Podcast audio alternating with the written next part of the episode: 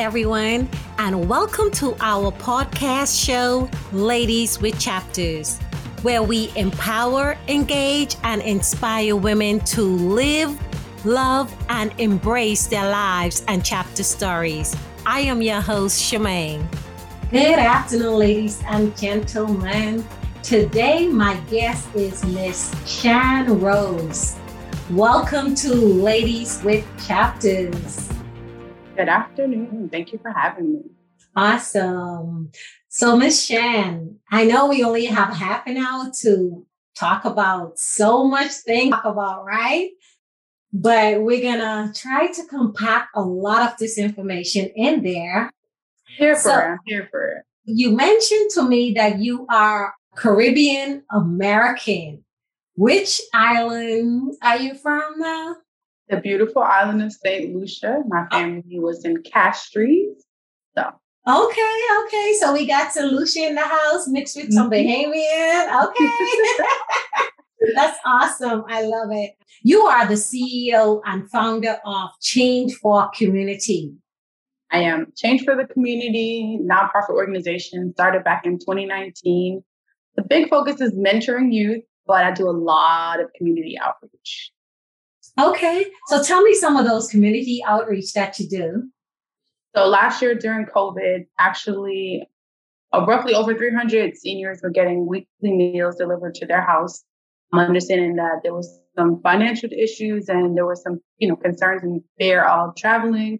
Did COVID vaccines vaccinated almost 14,000 people when the three month span started in March and went straight through to June. We went everywhere from businesses to the nightclubs, churches to community centers. We even went to some people's houses. That's so. just to get them vaccinated. Yes. Through your program. Yes, ma'am. That is awesome. That is amazing. You are doing a lot of great work in the community. You work hand in hand with the police department and you are up for, you're running for election for commissioner. That's correct? City Commissioner District 5 this November. So election is this November. Yeah. And do people still have time to register for election? They can. They can register up until October 4th. They can up, update. What's in, also important is updating. You know, people have transitioned. Some people have moved from one apartment or one housing to another. So it's important to update your voter registration to match your address a little bit about District 5. It starts in the downtown area on Rosalind. I mean, it goes westward. It encompasses most of the high rises in downtown, Parramore, Ivy Lane, Mercy Drive, Malibu, New Malibu. It stretches a little bit further west and it encompasses the whole Kirkman from Old Winter Garden to Conroy Road. And then it goes a little bit more west and then it encompasses Metro West along Hiawassee. So it's a huge district. There are some spotty areas in between, but the majority of those communities within are in District 5. So basically, if you are in the District 5 area, you still have time to elect Shan Rose for Commissioner District 5. The election is November 2nd. Early voting starts October 25th and it goes to October 31st, like an election day, November 2nd. Awesome, awesome. That is great. Now, let's talk a little about what got Shan into wanting to take on being a not only a spokesperson, but do all of these marvelous things for the community. Does Shan still live in this area? I do. I live in the Parramore community and it started as a city employee. So I used to work at the city of Orlando in the economic development, first for the CRA DDB, which encompasses Parramore. And then I moved into the permitting office and then I went back. But for me, it was, you always hear the, the line, the, the low income, low and moderate income communities, they don't care. I'm like, mm-hmm. every community cannot not care. There's got to be something to it. There's got to be more to it.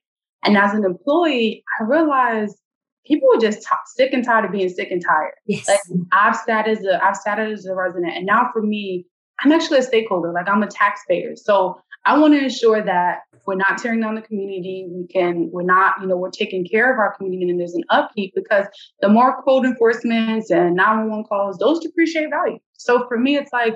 What does it take and what's the issue? I mean, as a regular resident, I've fought for things I mean, years. Uh, most recent project that I can say I could put a check mark next to, there's a park called Zero Raleigh Park, but they built an apartment complex with 109 units, which you can average two to four people per unit. correct. Looking at about four or 500 people, potentially four to 500 people with a park across the street with no safe way for them to get there. So back in 2019, I fought for speed humps. It took two long years, but we finally got the speed humps. But it's an understanding of why some of these communities deteriorate. It's because you get tired. Like I shouldn't have to, as a person, take away it being Shan, take away anything else, and just put me as a regular person, not a community leader. But if my request is for the safety of the community, it shouldn't take two years of me nagging. Hey, what about the speed bumps? Hey, what about the speed bumps? Hey, what about for it to, to become into fruition? So for me, it's how do I become a sounding voice for the people? How do I mm-hmm. remind them that they are someone? And how do I remind them that their voices can be heard? Let me just show you how. But let me also remind you, you're going to have to be persistent. And persistency is the key. Some people are just, again, sick and tired of being sick and tired.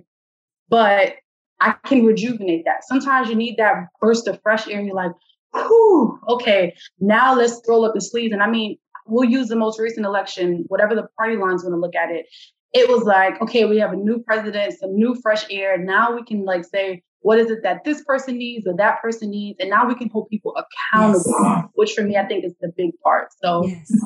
it's just a matter of making people, for me, it's getting people more engaged. That's what has me so engaged, especially our young people.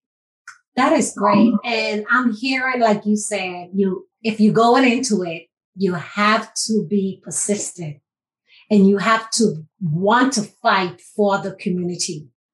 And obviously, it sounds like you went in there with the perfect mentality because you need those along with every other quality to fight for the community. Yes.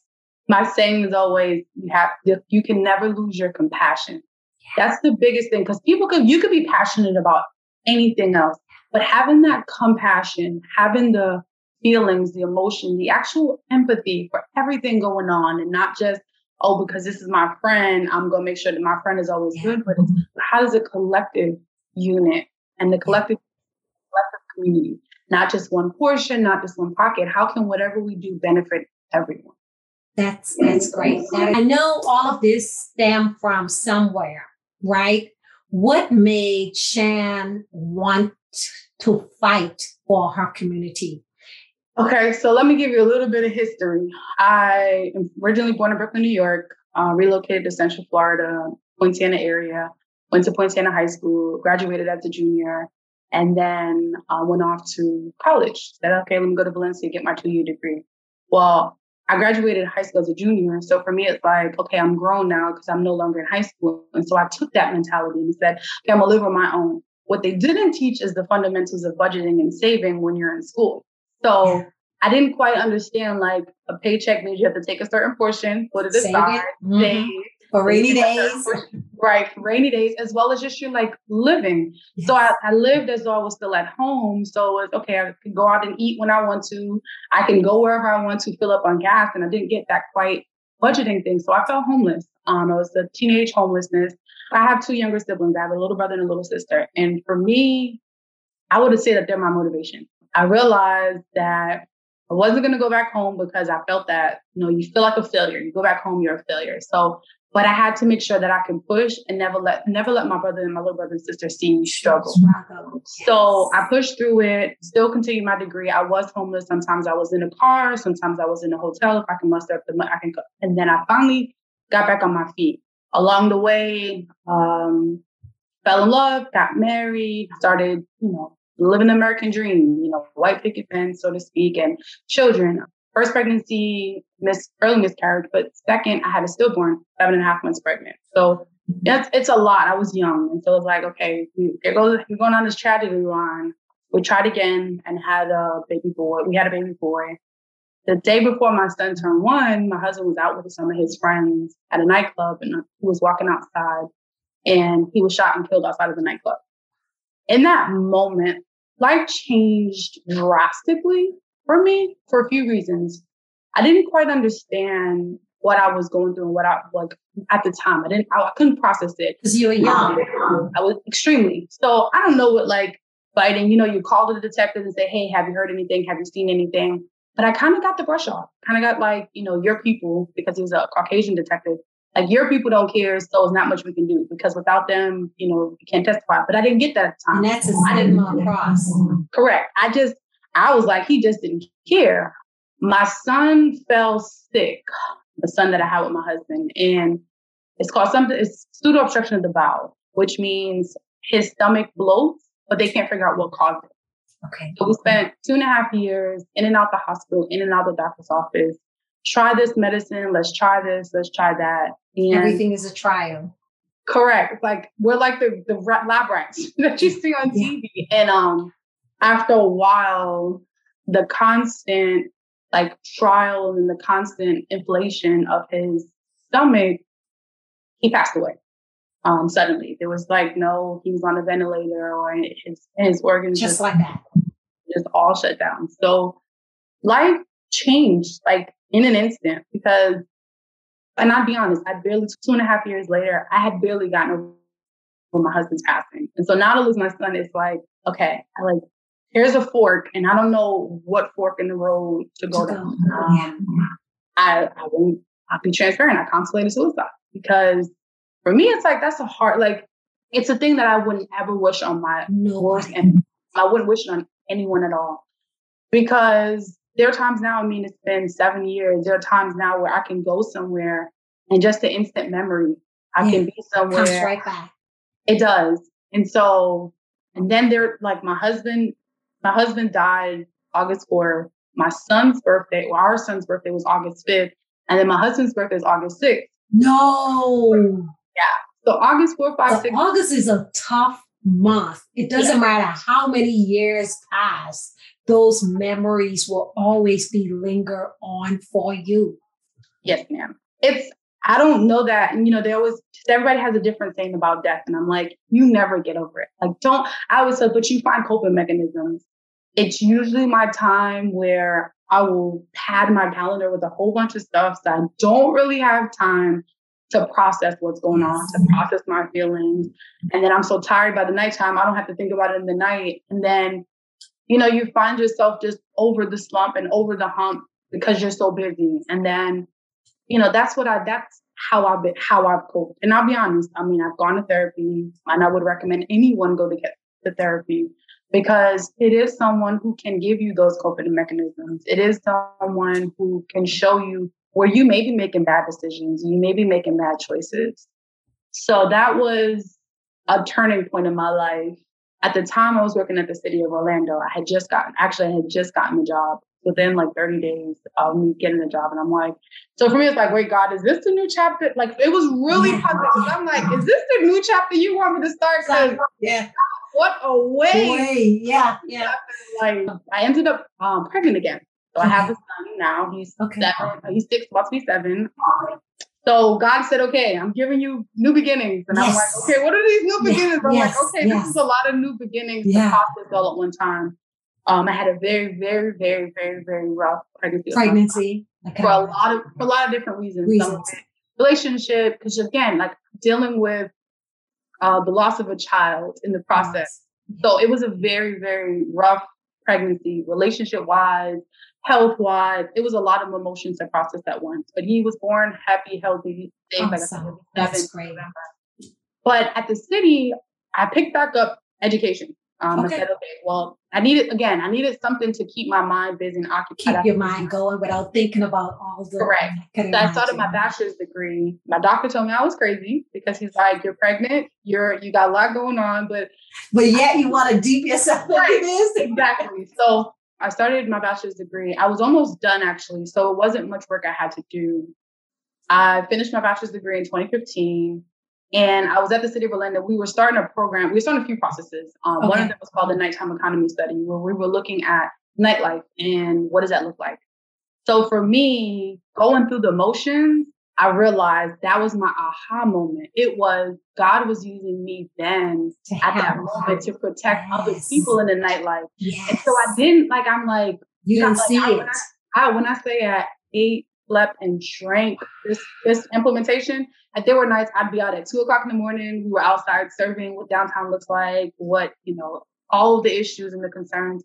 Because most people don't know opening the downtown at the nighttime is not just you just put up a police barricade. It's like it's a lot of processes. You know, you have to how do you get the nightclubs to come together? How do you, you know, if you put one person out of one bar, letting the other bars know, hey, we just put this person out, just, you know, just as an FYI, letting police know, making sure where the most crowd is, that there's a law enforcement officer, figuring out a good method of what time to close things down, figuring out, you know, it's a lot to manage. Yeah. And so most people don't know that. But it was in that moment I realized God was using me. Using you. Okay. Wow. Okay, I see. Look, I see you up above. Yeah. Um, and I continue to allow him to use me. I was shortly after the implementation of the nighttime economy study was approved. We went into the, I moved into the permitting office. It was a promotion. Got a bachelor's degree, moved into another area. But I said, I'm gonna continue my education. Yeah. So I went back, being a mom now. I said, I'm gonna go get my master's degree. Okay. I'm gonna set a bar so high for my brother and my sister, and now my son, that you know, some families are like, I never had that. Like, who in my family's been to get a higher education? So I'm like, I'm gonna set a bar so high. You're gonna break that barrier. Correct. And you're gonna oh. break that, you know, that mediocre mindset. Awesome. Correct. Go on. So started my master's degree, went into the permitting office, and it's a transition. So yes. Never been involved with permitting. It is the beast of the pit of safety in communities you have to pull a permit, and people don't know this. Even when you switch out your AC, you have to pull a permit. Like everything except painting in your household, you're supposed, technically speaking, you're supposed. To, I mean, there's a few other cosmetics like you changing like from linoleum to the tile, yeah. but you're supposed to because putting in new doors and windows, we want to make sure that you're getting certified doors and windows. When you put in a new AC unit, it needs to be certified, and we want to need to make sure that your house can hold those wattages. So like everything you can think of. Changing the toilet, we need to make sure that you put it back on properly so you don't have any incidents and accidents. So permits are pulled for everything. And I mean, I worked on some of the largest projects you can think of in downtown from um, a high rise, 28 story high rise building to, you know, somebody switching out their kitchen. Yeah. But while I was doing my master's degree, I was understanding the full circle. So how a government should work versus how the government is functioning versus how do you make the, the, the life the life cycle of economics go yes. so for me i had to like remind staff like the longer we hold on to permits somebody's without a job because it takes someone to switch out a toilet Correct. it takes mm-hmm. someone to build a new building. So the longer we sit on these permits let's figure out how do we find a happy medium ground when people are pulling permits so that people can the, the life cycle of economics can turn and the wheels can keep going and someone has a job et cetera et cetera so I crazily enough became a union member and a union steward. And I said, I'm going to go fight the good fight of the people of the city of Orlando. and if there's no stopping, you just, yeah, just love it. Let's keep on fighting the good fight. If you don't know what a union is, unions, a lot of people don't like them, but unions were put in place really and truly to protect certain classes of citizens that some organizations may just not want in their in their okay. in their um their place of business. Okay. So for me, it was we negotiated. We negotiated the best contract that I think, my opinion, we could say we had in a long time. We were the first union to unionize and make it mandatory that every city employee within our union receive fifteen dollars an hour over a three year span. So everyone went to 14, went to 13 the first year, 14 the next one, and then 15. So everybody effective October 1st this year, everyone should be making $15 an hour at the city of Orlando. Most positions, most of them, they are making more than that, but there are some that you had some people that were getting 19% increases because you had to adjust. You had yeah, to, you had to bring it up to the bar. Okay. Correct. But then more specifically, there were a lot of there were a lot of equitable employment opportunities that we put in that contract. So we had where you can't just in some organizations you may have a friend and you may say i'm going to change this job description so i can promote my friend right. made it where you had to let the union know and i mean it's simple things like that that most people don't realize are like real life versus one person over another person being able to get a job. Because if I walk into an organization and when I first walk in, I determine I want to be this manager and this level, I study what it takes to get there. Some people are like that. I'm going to study it. I'm going to look at it. I'm going to map out how do I get to a degree, if there's training, whatever that looks like, certifications, I'm going to map out in my life how I get there. But what we were finding is they were changing it to make sure that, you know, they're wow, just to suit that individual. Wow.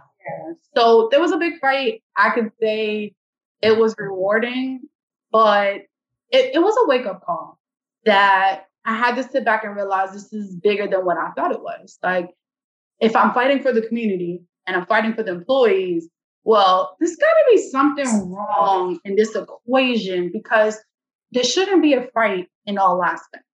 I started my nonprofit. Well, I started my organization because I my change for the community actually has two split folds. There's a profit and then there's a not profit. Okay. For profit is consulting because I do a lot of consulting with okay. different things from helping businesses restructure their organization to, to just there's always something. How do I, you know, how do I start a business? So okay. I, that so I have that, and then the not for profit. I've gotten bikes for I've gotten bikes for my mentees. We've been to games. We've been all over. But living here in the Parramore community, we have three large venues. And you'd be surprised that a lot of these people haven't visited these venues. Wow. We have a soccer stadium, we have the Amway Center, which is the most elite basketball. Sometimes they have wrestling and concert.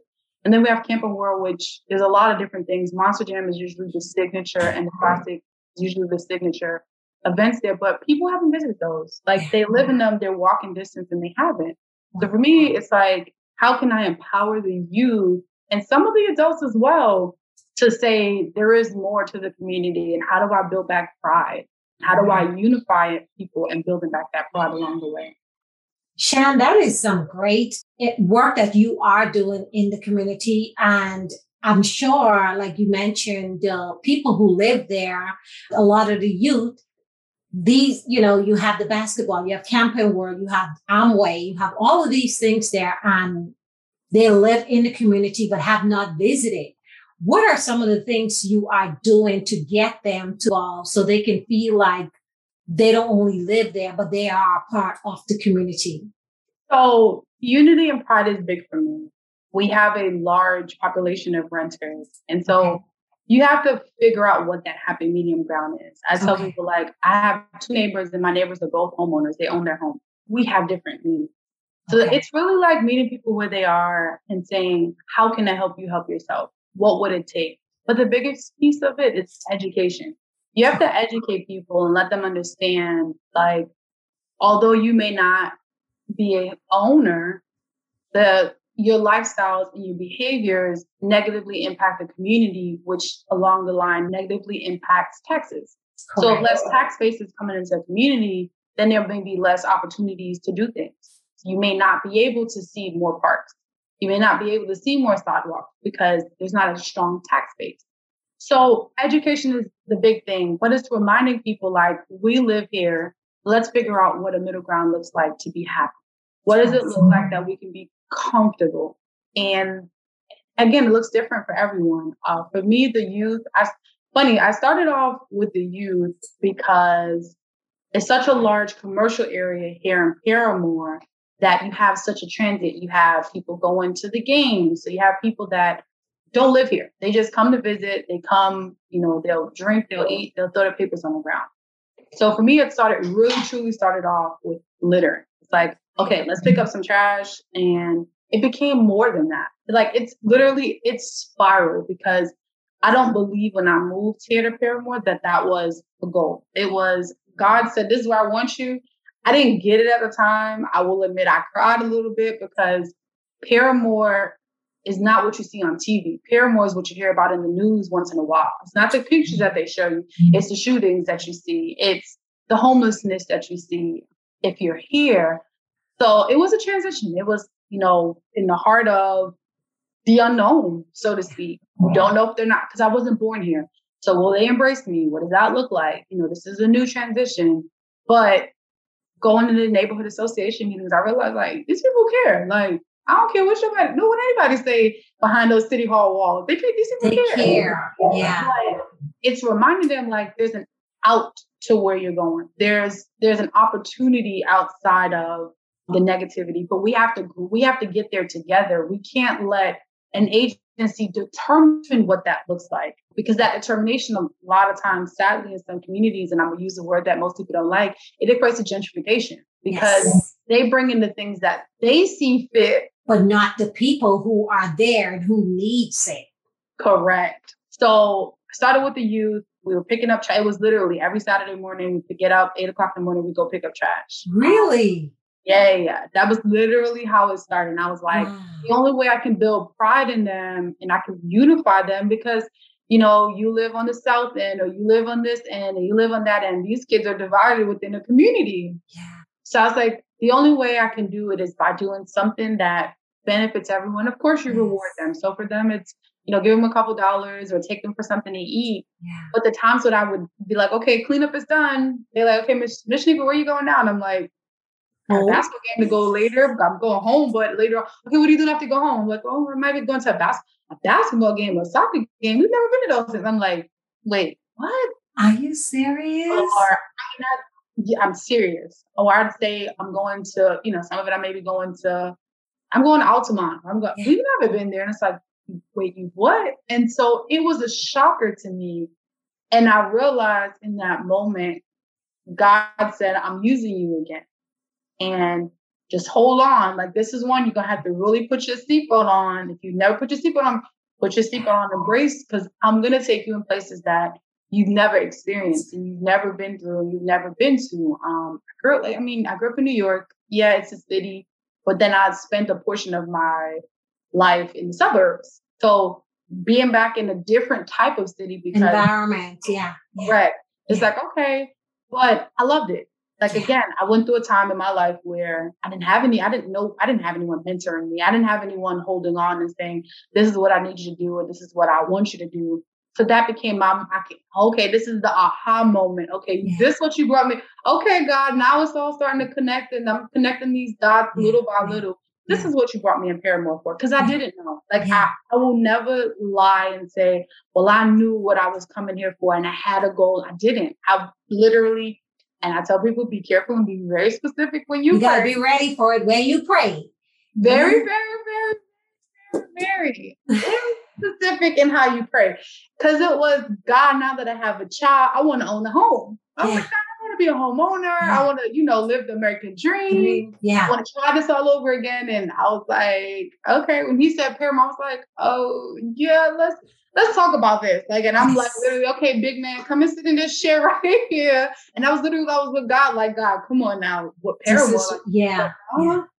Um, Wait, you said something that really made me, I was thinking as you were talking, and I actually took myself through it as you were talking.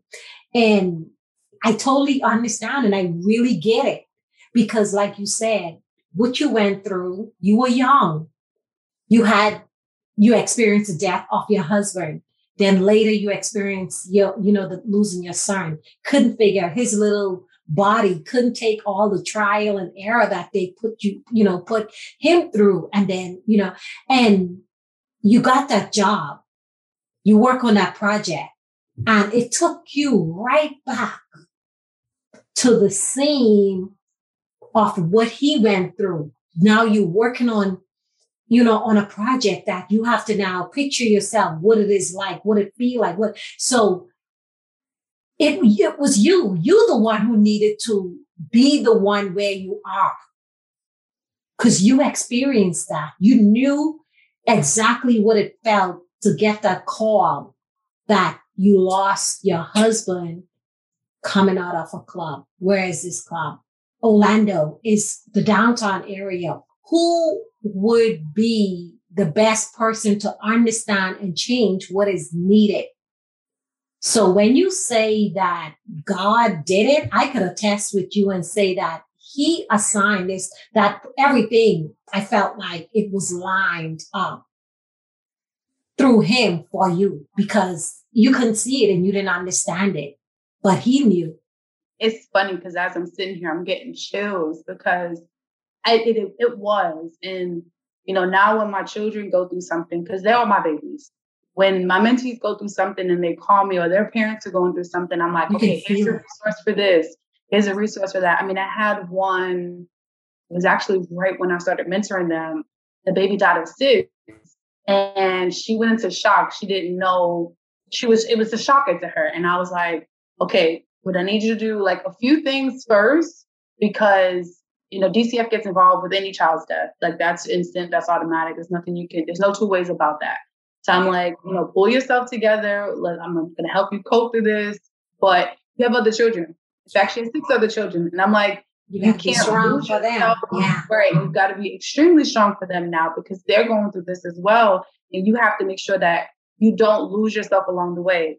You know, let's find some therapy. Let's go to counseling if you ever need somebody to talk to. But I didn't get it. Like when you go through things, like it is a test for some sort of testimony or being able to be there for someone else. And it is, you know, from the nightclubs, like you said, from the nightclubs to just the community aspect of things. I despised law enforcement for a long time because for me, it was like I had a detective who didn't care. But I later learned while I was doing, night, doing nighttime economy study, I got a like in-depth inside look at law enforcement and I get it. So even if they caught the bad guy today, if you don't have a witness, you don't have a strong case. So it's one of those situations where it came back full circle. And now I'm in the space of educating people, unifying people, because again, if there's something that you don't like in your community, it, it could be regardless of whatever. It could be you just don't like a store because of the way they're racially profiling their customers, or it could just be little simple things. But I learned like what does that look like to educate people? Having those reports, building those relationships. I just did a, a couple months ago, we did a community policing implementation. Like, what does it look like for law enforcement to engage in the Black community? And it's not what people think it is. But sometimes you just have to get to know people. You know, I, I tell people education is the key. When you come into a case, a situation about law enforcement, ask for a card. It's just the little simple things. Because in the moment you are you you engage yourself and you arm yourself is the right word. When you arm yourself with those uh-huh. tools, it makes officer like, how you know to ask me for my card? But it's the little simple things because you put a little bit of in, you put a little bit of fear in the minute that you ask for a card, they don't know what you're going to do with that card. So it's being able to educate individuals. If you feel like you're done wrong in any kind of situation, always walk away with, "Can I have your card?" You walk inside of a inside of a store. If you on a, a you call customer service at a Sprint, can I have your name? Can yes. I have your ID number? Because it's in that moment you you put fear in that person because they don't know what you're going to do with that.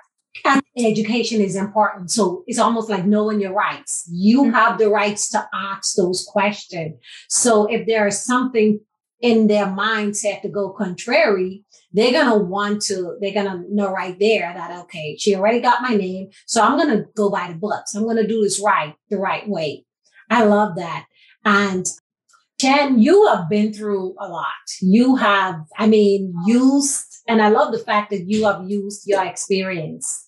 You have used what you went through. You have used all those chapters of your life to, it hurts it's painful, you know, their memories. But I love the fact that you actually took it and you are now doing something on a positive side to empower, to educate, to step in in that area where is that is so needed, right?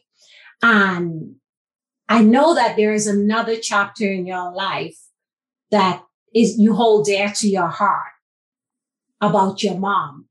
Yeah. So Let's talk a little bit about that. Yeah. So when I was about eight, my grandmother, she cancer. Okay. And she decided she was going to take the natural route. And she had, my mom had me young. So my grandmother and my grandparents were my parents because my mom worked. My mom said, okay, I'm going to, you know, still provide. And so she worked. So my grandparents, you know, that they were my parents.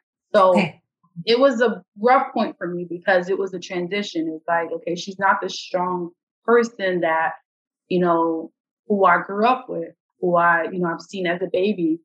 What I would take away from my grandmother as being my my being my mom, she worked for the government.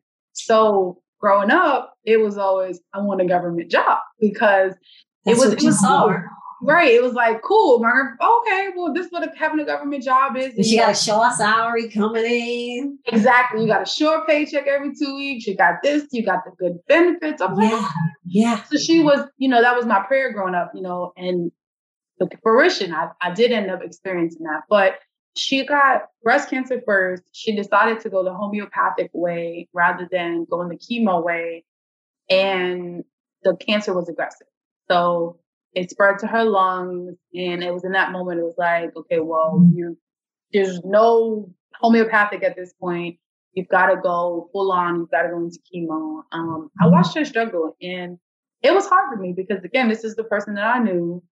And I didn't like quite understand it. So for me, I felt like I was being an adult in that moment because I was like taking care of my grandmother. I have to help her help herself, no matter what that looks like. Um, her body couldn't sustain, and she passed away. So a mm-hmm. big like hole was in my heart, and it, you know, I people with cancer hold near and dear, and the, the friends and family that I do know, or people that I consider family that do have cancer, they already know. They pick up the phone and they say, I need, I'm okay, I stop everything I'm doing. I listen, I have to cancel this meeting because this person with cancer over here called me. And I've literally done that. Like drop my son off early to camp wow. one day because somebody really, really close to me that I can feel like a community mom. She needed to go to a doctor and say, okay, you're going you're going to camp early because I have to make sure I get to this doctor's. Wow. So cancer is a big is it's a big thing for me. Um, but it isn't a wound that I'm quite ready to open. Like okay. it's it's got a band-aid. And Mister, you would, you know, you focus on your fight now. And that is your area where you are. You're fighting for the community to educate, wanting to make sure that they feel a part of the community. And I can tell you, you are doing a hell of a job. Thank you. you yes, you are doing a great job. So with that being said, Shan, what advice will you leave for our actually before we do that let me ask throughout this whole journey what is the most rewarding part for you a project being completed and that's the honest truth it's another like I love that. like enjoying something there's so many projects like uh, Parramore is the only community that has a crossing guard at every major intersection. Okay. I had to like advocate like this is a. Did that happen on your watch? It did back in uh-huh. 2018 when the school opened, brand new middle and elementary, elementary middle school opened up, and there were crossing guards at certain intersections, and I had to like go to OPD, and I'm like, you do realize that this is a very dangerous community when it comes to traffic. Like we have games here, we have activities here, and so you place children in harm's way because if I'm coming in, I look at most people that don't live in the area that go to anywhere and visit and attend an event. They're on their GPS, they're on their phone. So if my GPS is this, I'm not looking like, and I'm it's not everybody, but people aren't paying attention to the traffic. They're paying attention to their phone and what Correct. GPS says is going on, and they're excited about, you know, getting to point point B. So it was let's increase the safety for our children going to school. Let's make sure that they have crossing guards at these major at these major lights because they are major lights. It's not like they're on every, but they're on every light, which is on almost every corner because this is a predominantly commercial neighborhood. So that was it for me, as well as speed humps at the school. But it's important because people were flying through. So, right, it's the reward. Like those are rewards for me. Like that's what makes me ha- what makes me happy is the safety of others and the happiness of others is what I can say. Okay, I can sleep tonight, but I know when I wake up tomorrow, there's going to be something else. Because you know you fought for it, you you you put a good fight out there, and to see it happen should obviously put a smile on your face. That is great. That is great. So, what advice will you leave with our listening audience today? And that can be from your experience. It can be from you going into, you know, you have a task at hand, right? Commissioner, you are for commissioner, right? And so just take it from there and give us give us any nuggets you would leave today. I'm gonna do a few nuggets. I love nuggets. Drop it. right. So the first one is make sure your reg- voter registration is up to date. We live in District 5, City of Orlando. Vote Cirque Shan Rose. Vote for Shan Rose. on the life aspect, keep fighting and don't stop fighting. And it doesn't matter what aspect that is, whether it's you have a child who's having problems in school, you have to be the continue to be the voice. Whether you're trying to open a business, you keep fighting. Whether you're trying to get new sidewalks on your street, keep fighting. There is a reward and there's an answer to a fight at some point or another. You you fights don't just go in vain. They may not always go which way you want them to go, and I'll be honest with that. But a fight comes to a point where you will see a reward. And so just keep fighting, just keep pushing. And I'm very spiritual, so just keep praying. So that's my what does it mean? What does it take? Keep fighting, keep praying, and keep pushing. Awesome. Love that. There, guys, you have it. Miss Shan Rose, and she is up for the upcoming District 5 Commissioner. If you have not done so, register to vote, and early voting starts October 25th. And election is November 2nd. Shan Rose. Shan Rose. Awesome. Thanks for being on. I so appreciate your time and I had a great time with you. Thank you again. I did too. And let's keep women power. Let's keep fighting. Let's keep pushing our communities forward. Awesome. Women from all over are finally opening up and sharing their chapter stories. If you have a story, we would love to hear from you. Email us today. Follow us on Instagram and Facebook at LW Chapters at yahoo.com or LW Chapters Instagram and Facebook. Your story is yours. No one knows your story like you do.